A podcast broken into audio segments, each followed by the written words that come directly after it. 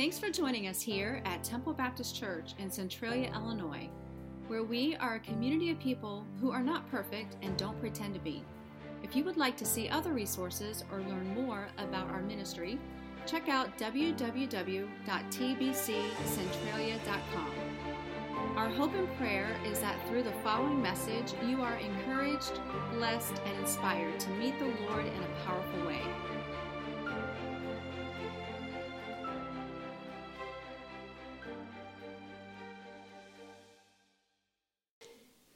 If you would open up your Bibles to Matthew 25 and then turn over to Revelation chapter 3.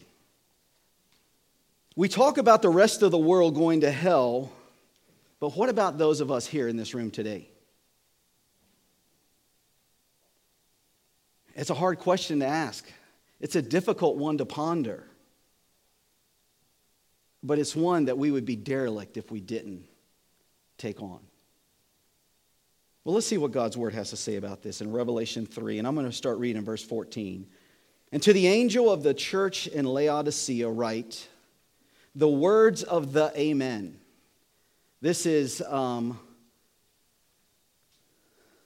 the way the Bible says mic drop. All right, so the, the words of the Amen, the faithful and true witness the beginning of God's creation. This is what he has to say I know your works, you are neither cold nor hot. I would that you were either cold or hot. So, because you are lukewarm, neither hot nor cold, I will spit you out of my mouth. Let's go to the Lord in prayer. Dear Heavenly Father, we come to you knowing that you're here in our presence. Lord, we, we've come singing, asking that your Holy Spirit would rain down upon us as a church and on us as individuals. And Lord, I just ask that you would take over uh, this message and deliver it as you see fit. Lord, I pray that your Holy Spirit would just speak to the hearts of those that hear the message and allow us to walk out of here praising you even more. In Jesus' name I pray. Amen. Well, there's 28 days left in 2018.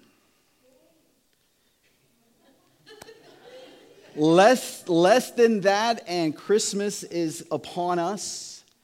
If you are in the retail business, you are uh, dreading the inventory that's about to come. You are hoping that your Christmas sales go through the roof, that there's nothing left to count, and that you can have that done in 30 minutes instead of 30 hours or maybe even 30 days. Just like the retailers are going to take inventory, um, we need to take inventory. We need to take inventory of our spiritual lives. And the question I present to you today is this Are you a curious Christian? Are you a casual Christian? Or are you a committed Christian? Now, Revelation 3 in these verses, they recognized all three of those. They said there's a group that is lukewarm, and that's the casual Christian. There was a group that was cold, that's the curious Christian. And then there was a group that was hot, and that is the committed Christian. And probably each one of us fall into one of those categories, or, or maybe we're not in any of those categories. So let's take inventory. What does the curious Christian look like? Well, the curious Christian looks like this they know what is right, but they choose not to do it.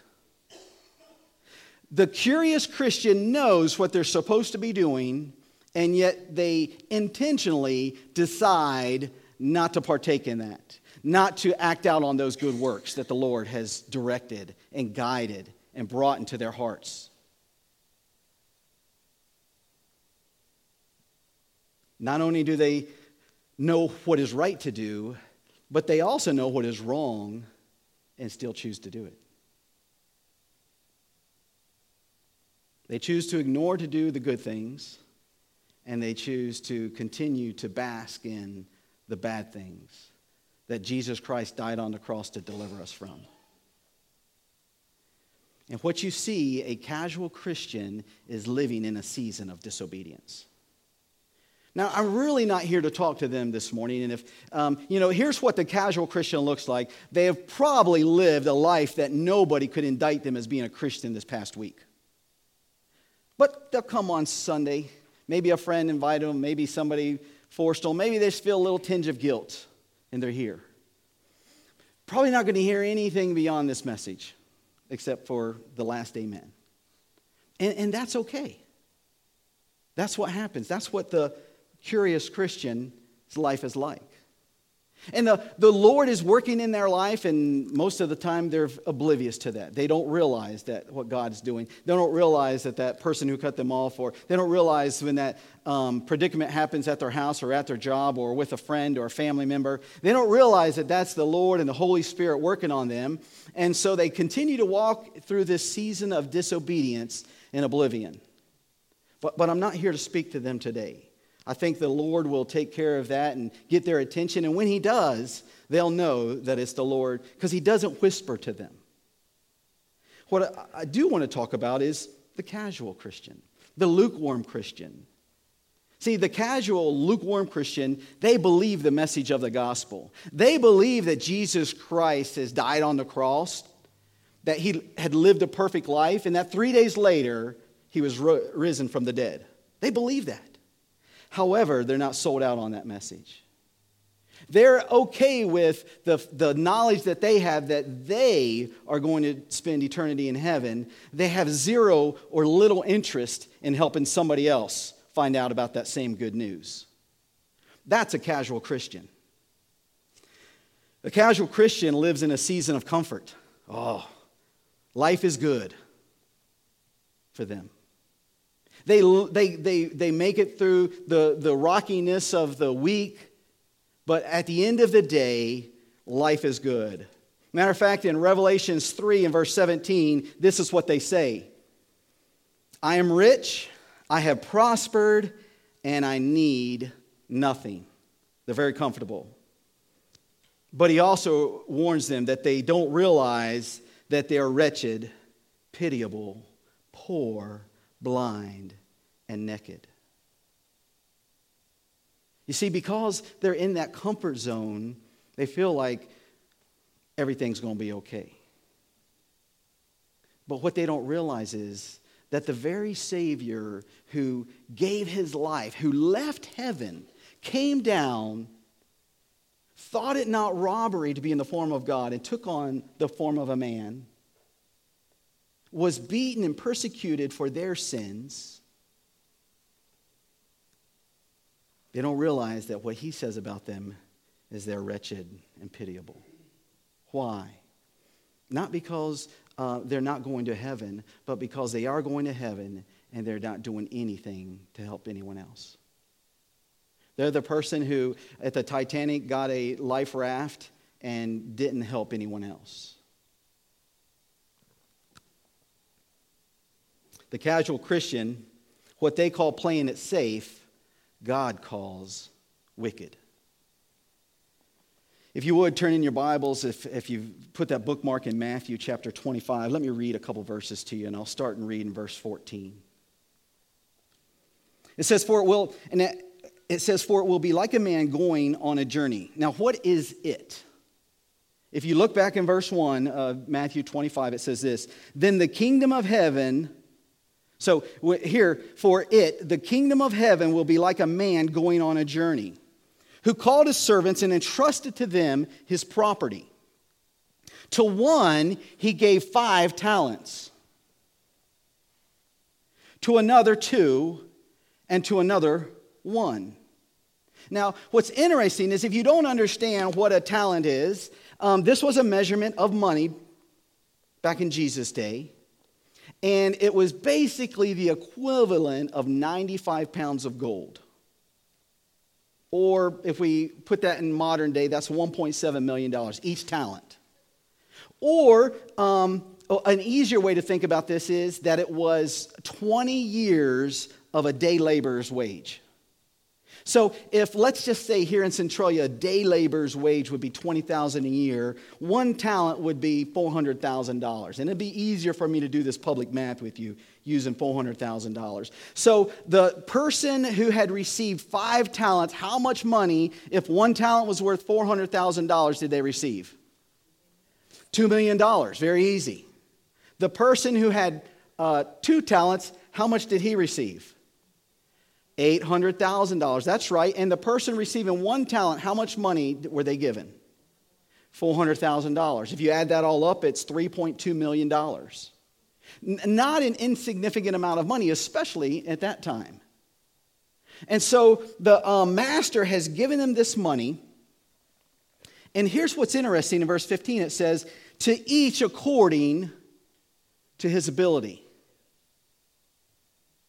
Now, you may be sitting here today and selling yourself short, telling you that the reason why you don't get involved, the reason why you don't tell somebody about Jesus, the reason why you couldn't be indicted by your behavior as being a Christian is that you're not good enough, that you haven't done enough, that there's so many things wrong with you. You, you, you repeat this story to yourself and you listen to it. And based on, here's what I can tell you based on your ability, God has given you talent. He doesn't want all of you up here on the podium, He doesn't want all of you to be behind the piano or the keyboard or playing on the bass guitar or the acoustic guitar or being one of the vocalists. But He does have a place that He wants you to serve. And He's gifted you for that place. You probably even know what it is, but have sold yourself short.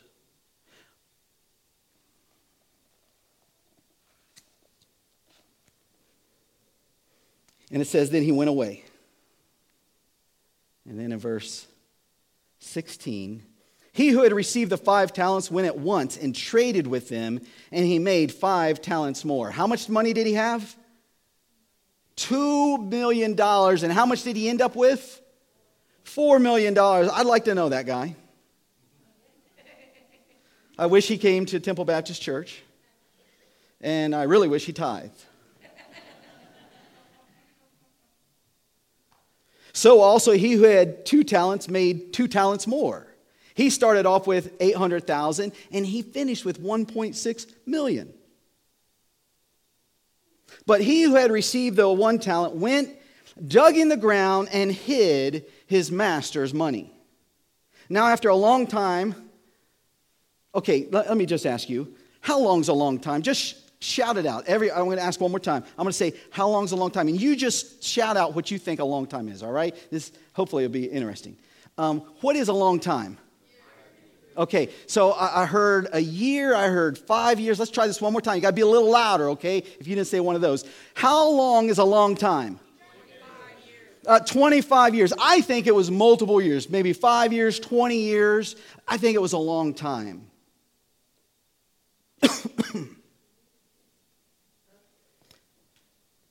Why do I think it was a long time? Because that's what the Bible says.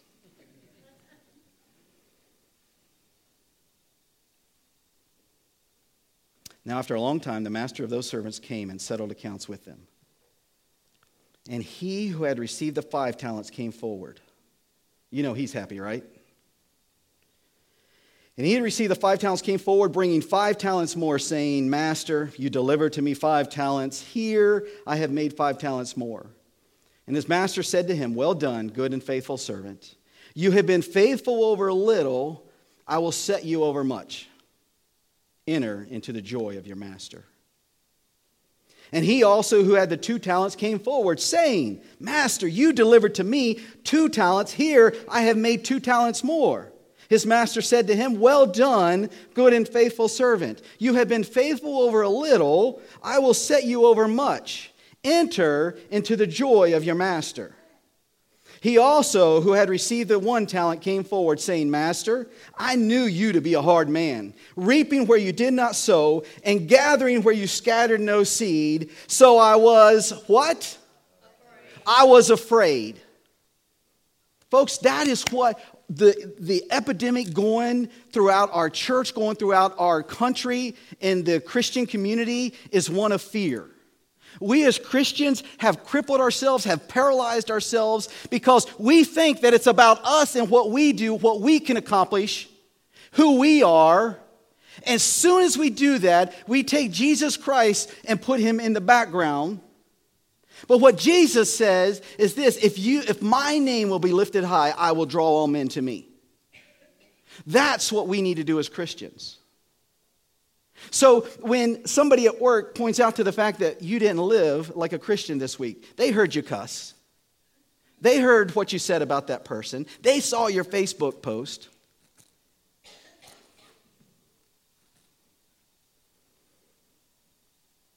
Jesus said, I died for that. I forgive you. See, your friends at work don't understand that concept. They think that once you become a Christian, they, they think, Jamie, that once you get baptized, you, will be perfect. Nothing, life is, a matter of fact, everywhere you walk, there's going to be beautiful music sounding. You're going to get a pay raise at work. You're, everything in life is about to get better. Why? Because you are now a Christian. That's not what Jesus says. He says, because of my name, people are going to hate you. So it doesn't matter whether you're a lukewarm Christian or a hot Christian, the world is going to hate you because you take the name of Jesus. And what we need to do is overcome that fear. And here's what he finished saying I went and I hid your talent in the ground. Here, have what is yours. But his master answered him, You wicked and slothful servant. Whoa. Now, why in the world would it say that? Why would Jesus call the one who buried the talent wicked? I mean, he didn't lose any of the money, it was safe and sound in the bank account, in a mutual fund. No, in the ground. But he didn't lose anything. Matter of fact, uh, what wicked thing had he done? He didn't steal anything with it. He didn't use it for uh, anything bad. He didn't go and gamble it and try to double his money that way. He didn't spend it on prostitutes and drugs. He gave every shekel back that his master had entrusted him with. But what we learn through this is that there's more than one way to be wicked.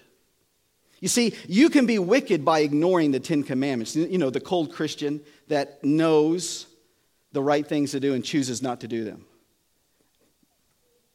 But you can also be wicked by failing to invest your life for God's kingdom. It's what we call the sins of omission, where we know what we're supposed to be doing and we choose not to do it. But see, here's what's interesting nobody ever picks up on that.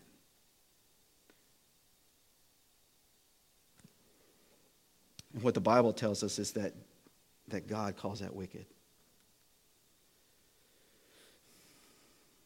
The Bible says to test ourselves. And so, what I'm going to do is, I'm going to offer you a description of what a half hearted, distracted, partially committed, casual Christian looks like. And then I want to share with you some of the characteristics of this lukewarm Christian. If you've got the note taker that is inside your bulletin, if you pull it out and you look on the back, this is what I'm going to read over to you. It won't be up on the board. You see, the casual Christian wants to be saved from the penalty of their sin, but not delivered from their sin. God is a useful fire escape they employ, not a God that they worship. Romans 6, 1 and 2. And if I were you, if you've got a pen, and there should be a pen in front of you, I would write this down because I'm going to give you a Bible reference for each one. Romans 6, 1 and 2. What shall we say then? Shall we go on sinning so that grace may increase? By no means. We died to sin. How long can we live any longer? Not only that, but the casual Christian likes people who are doing something for Christ, but they themselves are not doing something for Christ. Matter of fact, the casual Christian probably sees a, a spelling typo right here in this line. You're supposed to laugh at that if you look. The casual Christian equate their outward sterile lives with holiness. The Bible tells us in Matthew 23 that woe to you now, here's what's interesting. Woe to you in the Bible means this. Wait, just wait till your dad gets home. Does anyone ever get told that? All right, my sister used that one on me a lot. I had an older sister, about three years, and, and she used to beat me up. I mean, she'd hurt me. And I would tell her that you just wait until dad gets home. And I just, I couldn't wait till dad gets home because I knew he was going to take care of business. And then again, I was uh, three years younger than my older sister. And here's what's interesting our, my mom and dad, where they parked, was about 60 yards away from the house. And there was a, a, a, grassy area there. And so we could see them park the car and walk in. And, you know, I didn't pick up on this when I was a little guy, but my sister would wait until they pulled in. And then she said, she'd, she'd start making a deal with me. She said, Look, if you won't tell dad, I won't tell dad. I'm like, Well, what are you going to tell dad? He, she goes, You know what you did. And just like the Christian, just like the guy with the one talent, I was afraid because I know I had done a lot of bad things. And I don't know which one she was talking about. And so all of a sudden, right as they're walking up the steps, right about to put the key in the door, I say, okay. And I'd shake her hand. And mom and dad would come in and they're like, where'd that scratch come from, Ronnie? I was, ah, you know, I fell down playing. Where'd that bruise come from? Well, you know, so I'm starting to make up stuff. You know, I think that this is exactly what, when he says, Woe to you, just wait till your dad gets home. Here's what Jesus is saying Woe to you, teachers of the law and Pharisees, you hypocrites. You are like whitewashed tombs which look beautiful on the outside, avoiding sin, but on the inside are full of dead men's bones and everything unclean. In the way on the outside, you appear to people as righteous, but on the inside, when it comes to the mission of Christ, you're full of hypocrisy and wickedness. The casual Christian rarely shares their faith with their neighbors, coworkers, or friends. Matthew 10, 32 and 33 says, Whosoever acknowledges me before men, I will also acknowledge him before my Father in heaven. But whosoever disowns me before men, I will disown him before my Father in heaven. The casual Christian thinks about life on earth more than eternity in heaven. In Philippians chapter 3 and verse 18 and 20, it tells us, For as I have often told you before, and now say even again with tears, many lives or many live as enemies of the cross of Christ. Their destiny is destruction, their God is their stomach, and their glory is in their shame. Their mind is on earthly things, but our citizenship is in heaven and we eagerly await a Savior from there, the Lord Jesus Christ. The casual Christians crave their comfort and rarely give in a truly sacrificial way. 1 Chronicles 29 14, but who am I? And who are my people that we should be able to give as generously as this? Everything comes from you, and we have given you only what comes from your hand. You know, a lot of times we think about giving and we think about, you know, what we're doing for God and, and forget to realize that God is giving to us in such a way that all it, it is our privilege to be able to give back to Him. The casual Christians structure their lives so they never live by faith. They rarely feel desperate and need God's help. 1 Timothy 6, 17 and 18 says this Command those who are rich in this present world not to be arrogant, not to put their hope in wealth, which is so uncertain, but to put their hope in God, who richly provides with us, or provides us with everything for our enjoyment. Command them to do good, to be rich in good deeds, and to be generous and willing to share.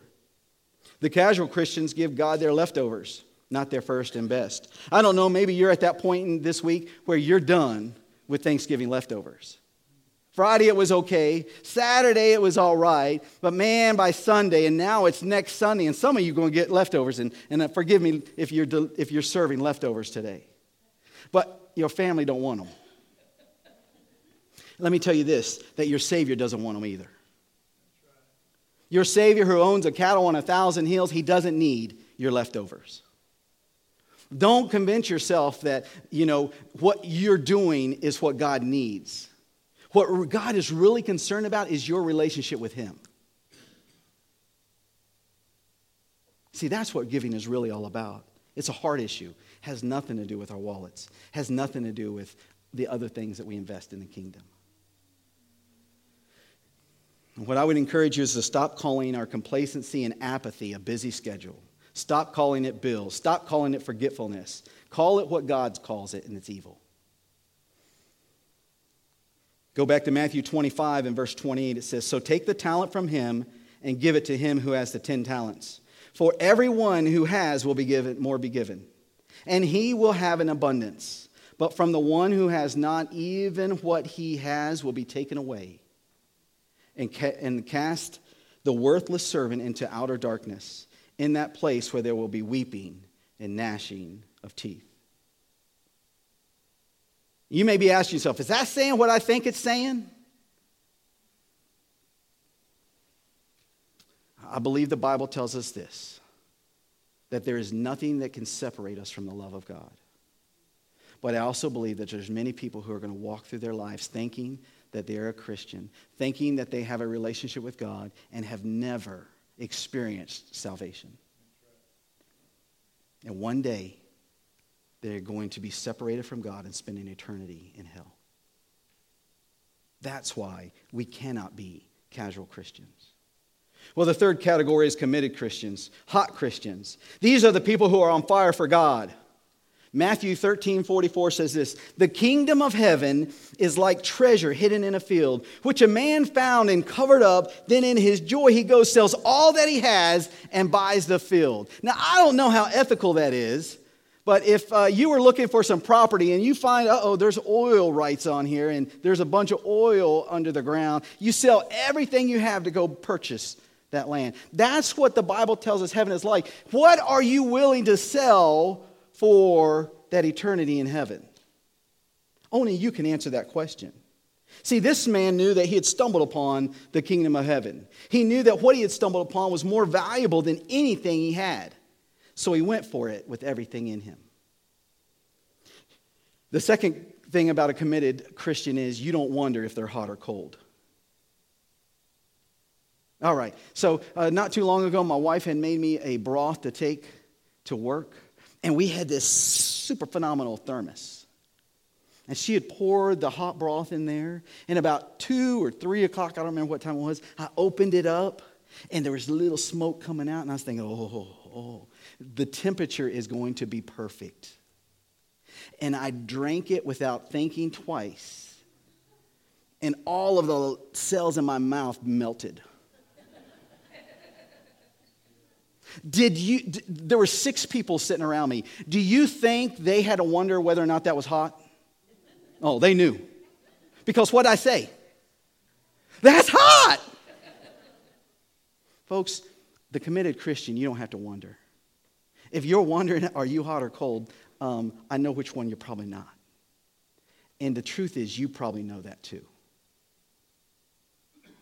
And the last thing about a committed Christian is they're living in a season of to- being totally in love with Christ. That's what obedience looks like. So let me ask you this. If you took an inventory of your life in 2018, would you describe yourself as the one who's totally in love with Christ, or do the words casual, half hearted, lukewarm, partially committed fit better? You know, there's three ways that we can invest our talents. And that's our time, our talents, and our treasure. You know, when it comes to our time, if we looked at your calendar, would it back up the, your words that say you declare Jesus as Lord? Or would it be just a side note throughout the year? If we looked at the talent, the skills that you have, have you offered your abilities, no matter your age, as an investment into the kingdom of God? Or do you find yourself finding other things that you invest your talents in. And then finally, treasure. When you look at your giving, can you say that you are all in with the mission of God? These aren't questions I have to answer for you, these are questions you get to answer. And just because we go to church, it doesn't mean that we're a Christian. Just because we call ourselves a Christian does not mean that we're going to heaven. And I, and I understand this. We all struggle with seasons of being lukewarm. Matter of fact, if you'll come back on December 30th, I'm going to share a message where I went through a season like that. A little bit of cold, then a little bit of lukewarm. We all struggle with seasons where we treat our Christianity very casually. We all struggle and strive to maintain a commitment with Jesus Christ as a committed follower. You know, we say we struggle by saying we love Jesus and that he's a part of our lives, but the problem is he's only a part of our lives. And we don't give him all of our lives. See, the casual Christian gives just a little bit of their time, a little bit of their money, a little bit of their thoughts, but they don't allow Jesus to control their lives. That's too far. And the fundamental question is this Have you personally engaged in the mission of God? Are you offering your time, talent, and treasure as a blank check to Him? Ray talked about faith last week. The Bible tells us faith without works is dead. If you ever want to know if you have faith, there's works that go along with that. There's evidence of that faith.